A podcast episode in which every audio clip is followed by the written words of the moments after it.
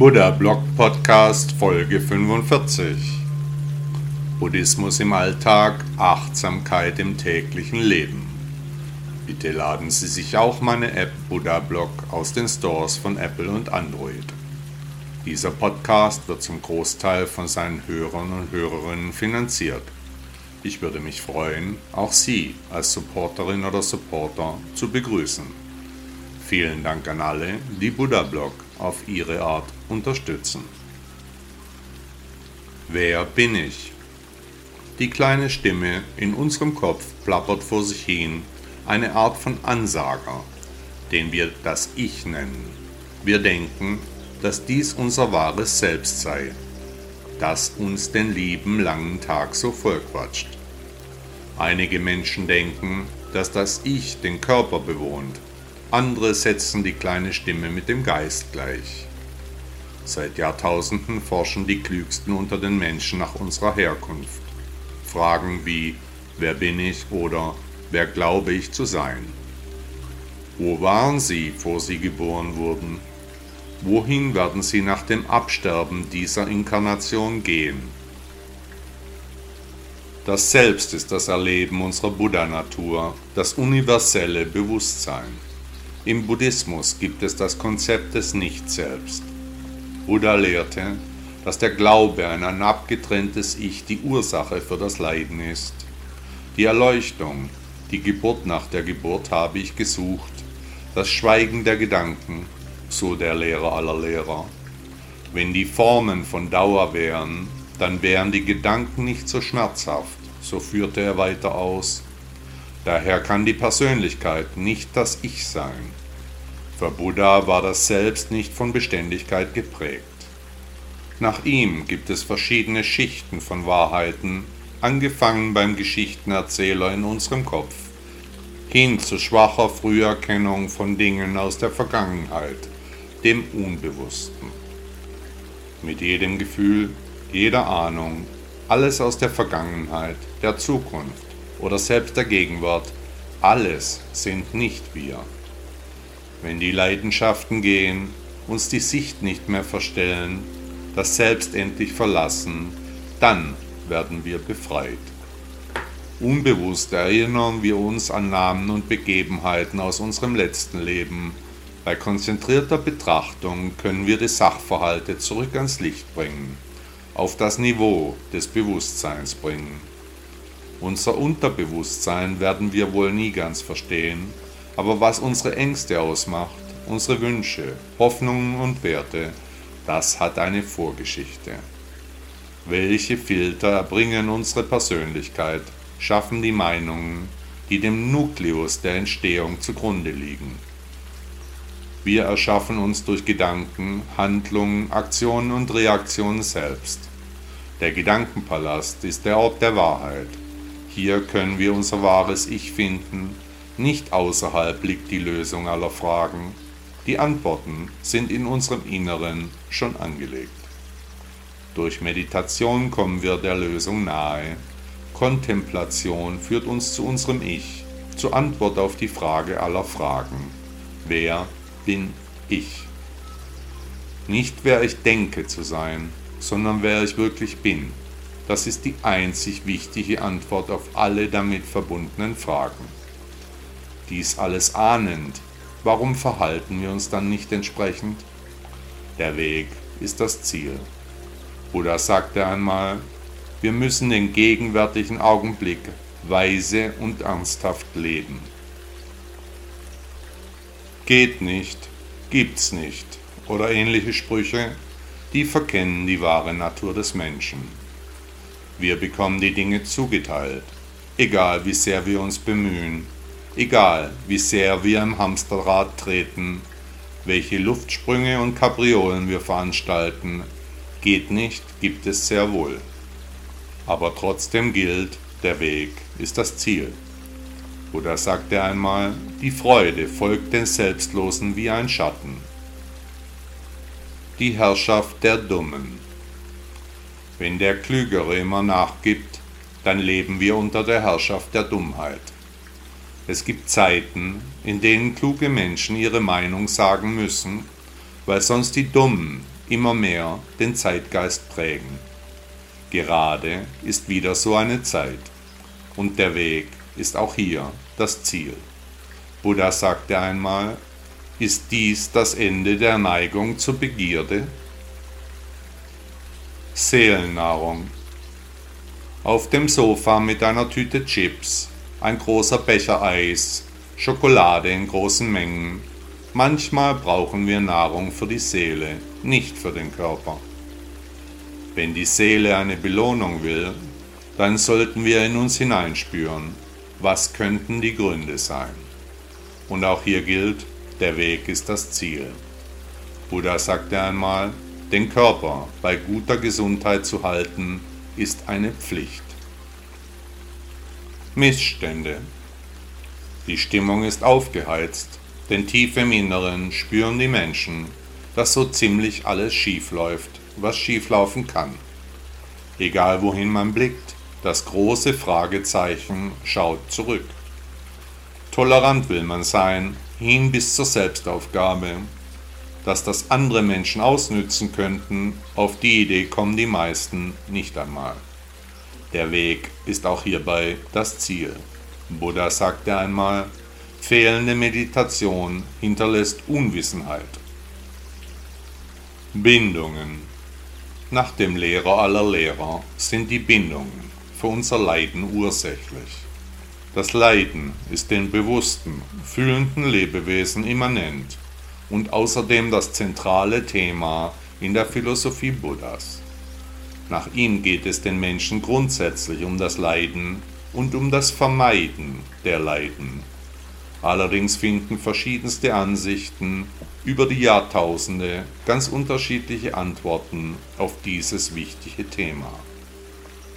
Egal mit was wir interagieren, ob mit anderen Menschen, mit Dingen oder mit Lebewesen. Hund, Katze, Maus, Baum.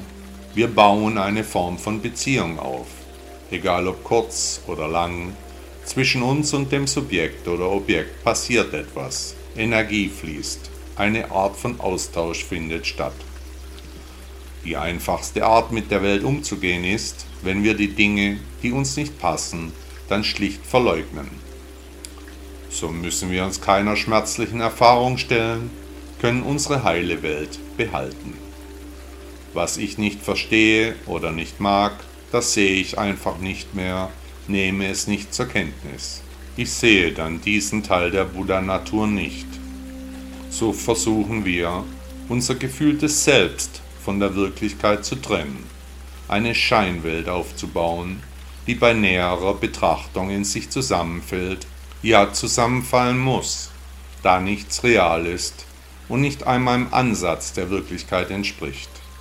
Die eine Wirklichkeit, die es nach Buddha sowieso und im Übrigen nicht gibt. Die Frage ist, ob man im Leiden bleiben mag oder sich der harten Realität stellt und stellen kann. Nichts ist von Beständigkeit, alles wird vergehen. Die Welt die wir gerade als real sehen und erkennen, die wird untergehen. Nichts davon wird bleiben. Das ist hart. Wir werden zu Staub zerfallen, ja. Aber kann es sein, dass hier für uns ein Geheimnis verborgen liegt? Schließlich sind wir ja auch von irgendwoher gekommen. Wo waren sie vor der Zeugung? Kann es sein, dass wir dorthin zurückkehren werden? Nun, Natürlich können wir uns an die Dinge binden, sie lieb gewinnen, so wie Menschen, so wie Lebewesen, aber diese Bindungen sind keinesfalls von Dauer, sondern sie sind so flüchtig wie der Wind, der über die Gräber unserer Ahnen weht. Bewegt sich jetzt Ihr Geist? Stellen Sie sich gerade Fragen? Und wenn ja, wo könnten Antworten dafür liegen? Wenn, dann doch sicherlich in Ihrem Ich, in ihrem Inneren, keinesfalls außerhalb, nicht in anderen Menschen, nicht in Lehren, auch nicht in Philosophien, sondern nur in ihrem Selbst. Wenn alle Bindungen abgetrennt sind, erst dann sind wir frei. Ab diesem Moment ist Erleuchtung möglich. Der Weg ist dabei das Ziel. Buddha sagte einmal, es gibt viele Berührungsobjekte, die mit dem Körper zu erfahren sind. Ängste überwinden. Unser gesamtes Handeln ist von Ängsten geprägt. Was tun wir nicht alles, weil wir die Hosen voll haben?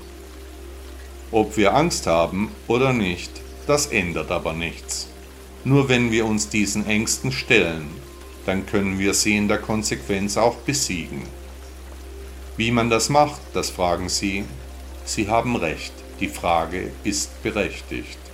Man stellt sich den großen Lehrer vor, wie er gerade seine Schüler um sich schart und ihnen erklärt, dass sowieso alles so kommt, wie es kommen soll.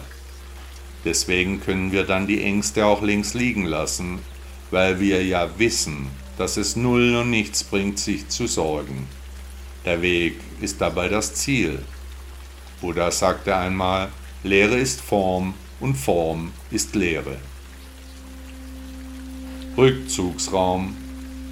Haben Sie einen Raum für sich, einen Platz, der nur Ihnen gehört, einen Ort, an den Sie sich zurückziehen können? Wir kommen kaum zur Ruhe, hetzen durch das Leben. Da ist es wichtig, einen Platz zum Chillen zu haben, einen Raum mein eigen nennen zu können. Buddhisten wissen, dass es mein nicht gibt. Nichts gehört uns, Trotzdem kann man sich den einen Platz erwählen, auf dem die Energie besonders gut fließt, wo wir die Batterien auftanken können. Ich habe gleich zwei solche Rückzugsorte, einen auf der kleinen Lichtung im Wald, etwas weiter weg, den anderen auf der Parkbank ganz in der Nähe meiner Wohnung. Der Weg ist das Ziel. Buddha sagte einmal, Glück hängt nur von dem ab, was man denkt. Unangenehme Dinge. So gerne schieben wir unangenehme Dinge auf die lange Bank, halten bedrückende Gefühle fern. Wir wollen happy sein, keineswegs an die unschönen Teile der menschlichen Existenz erinnert werden. Warum eigentlich? Wie wäre es wohl, wenn wir die unangenehmen Dinge zuerst erledigen den weniger schönen Gefühlen mehr Zeit widmen würden und uns dann dabei überlegen, warum diese Dinge oder Gefühle uns unangenehm sind. Es kommt immer so, wie es kommen muss. Auch Unannehmlichkeiten haben ihre Berechtigung. Wir müssen daran wachsen. Der Weg ist das Ziel. Buddha sagte einmal, ein disziplinierter Geist bringt Glück. Freiheit. Richtige Freiheit ist, dass wir uns raussuchen können, wann wir geboren werden und wann wir sterben. Einfach kommen und gehen zu können, durch die Inkarnationen, durch Raum und Zeit, ohne mentale Hindernisse, ohne Anhaftung an das Leben, ohne Angst vor dem Tod, ohne Bindungen, ohne Zweifel, ohne Zaudern mit Vertrauen in den Lehrer aller Lehrer. Wenn wir uns vorstellen, keine Form zu haben, keine Eigenschaften, keinen Ort, keinen Raum, dann kommen wir dem Erwachen immer näher.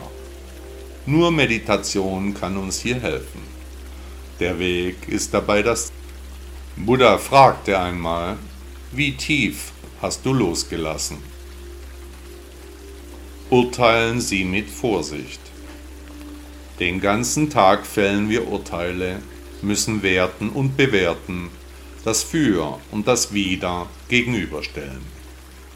Unter keinen Umständen gibt es eine einzige Wahrheit. Jeder urteilt anders, sieht die Dinge aus seiner Perspektive, entwickelt eine andere Meinung. Deshalb sollten wir mit vorgefassten Urteilen vorsichtig sein, Vorurteile, auch den Standpunkt des Gegenüber respektieren. Auch hier gilt, der Weg ist das Ziel. Buddha sagte einmal, wir werden die Befreiung des Geistes kultivieren. Die eigenen Probleme angehen. Wir sollten in dieser Inkarnation als Mensch wachsen an den Aufgaben uns erfreuen, die normalen Probleme lösen, die jeder Mensch auf dem Weg begegnen und damit der Mensch werden, der wir wirklich sind, nicht einer Rolle folgen, nein. Die Hälfte der Bevölkerung hat schon einen Therapeuten besucht, unzählige Coaches machen das Internet unsicher, Schwermut liegt auf den Gemütern, die Ereignisse haben uns nachdenklich werden lassen. Was aber, wenn wir unser eigener Coach werden, uns selbst Gedanken machen, um dann die Themen der Reihe nach selbst anzugehen? Generell versteht man unter Coaching eine geschulte Person, die beruflich anderen Menschen hilft, Fragen und Probleme zu lösen. Ein Therapeut oder Psychologe kommt dann ins Spiel, wenn aus einer Störung eine Krankheit wird, etwa Depression oder Burnout, Essstörungen, Schlafstörungen oder andere funktionale Störungen. Dabei ist dann von Selbstversuchen abzuraten, Gleichwohl kann ein wirkliches Auseinandersetzen mit der eigenen Person hilfreich sein. Buddha riet sowieso seinen Anhängern, alles zu hinterfragen, das eigene Ich zu erforschen. Gerade eine schwerwiegende Erkrankung kann da der wichtige Anstoß zur Erkundung des Selbst bringen. Es passiert ja auch nichts ohne Grund. Die eigenen Probleme angehen, das beginnt mit der Erkenntnis, dass etwas zu verändern ist. So wie es ist, so kann es nicht bleiben, so will ich nicht weiterleben, ich will mehr aus mir machen. So oder so ähnlich, so sieht der erste Schritt aus. An der Tatsache, dass Sie hier immer noch weiter hören, erkennen Sie, was Ihnen jetzt wichtig ist, was Sie sich selbst zutrauen zu verändern, was Ihr Anspruch an das Leben ist. Also wie würden Sie nach diesem Podcast Ihre Ziele definieren? Welche Gefühle spielen vordergründig eine Rolle? Schreiben Sie diese jetzt sofort auf. Zuerst einmal, nur in der Ruhe liegt die Kraft. Beruhigen Sie sich, es wird nicht so heiß gegessen, wie es gekocht wird. Ein ganz wichtiges Werkzeug zur Lösung der eigenen Probleme ist die Meditation aber es muss nicht zwingend die im Schneidersitz sein. Hier geht es um die Wirkung der Praxis auf die Seele, die ja offenkundig verletzt ist und heilen muss. Also was sind die drei wichtigsten Ziele, die Sie erreichen wollen? Etwa drei Kilo abnehmen oder mit dem Rauchen aufhören, vielleicht besser mit dem Umfeld umgehen, gewisse Fähigkeiten erlernen, dumme Gewohnheiten unterlassen, mehr Sport machen, was beschäftigt Sie? Erstens. Schreiben Sie diese Ziele auf Post-its. Verteilen Sie diese gut sichtbar in Ihrem Zuhause. Machen Sie die Post-its-Meditation, um Ihre Ziele in Fleisch und Blut übergehen zu lassen. Zweitens. Welche Zwischenziele halten Sie für wichtig? Was liegt nach Ihrer Meinung auf dem Weg zum Erfolg? Welche Dinge benötigen Sie, was müssen Sie dafür lesen, wissen oder anwenden? Visualisieren Sie sich beim Erreichen des Ziels. Wie riecht die Luft? Wie schmeckt der Sieg? Drittens. Jetzt überlegen Sie sich auch das Wieder. Welche Dinge sprechen dafür, dass Sie nicht erfolgreich sein könnten? Und stellen Sie sich diese bildlich vor. Aber auch, wie Sie damit umgehen könnten, welche Verhaltensmuster haben Sie in der Vergangenheit scheitern lassen? Und wie könnte es diesmal besser laufen? Viertens. Akzeptieren Sie sich, so wie Sie sind, mit allen guten, aber auch allen schlechten Seiten. Und fünftens. Was hätte Buddha hier gemacht? Was würde der große Lehrer Ihnen heute raten, wenn er sich mit Ihnen jetzt unterhalten würde? Der Weg ist dabei das Ziel. Buddha sagte einmal, beherrsche deinen Geist oder er wird dich beherrschen. Hat Ihnen der Podcast gefallen? Danke, dass Sie Buddha Blog hören. Ist Ihnen aufgefallen, dass hier keine Werbung läuft, dass Sie nicht mit Konsumbotschaften überhäuft werden? Möchten Sie dem Autor dieses Blogs für seine Arbeit mit einer Spende danken? Unterstützen Sie mich. beteiligen Sie sich an den umfangreichen Kosten dieser Publikation. Ihre Unterstützung kann helfen, die wichtige Arbeit, die wir für den Buddhismus leisten, auch weiterzuführen. Bitte laden Sie sich auch meine App Buddha Blog aus den Stores von Apple und Android. Tausend Dank.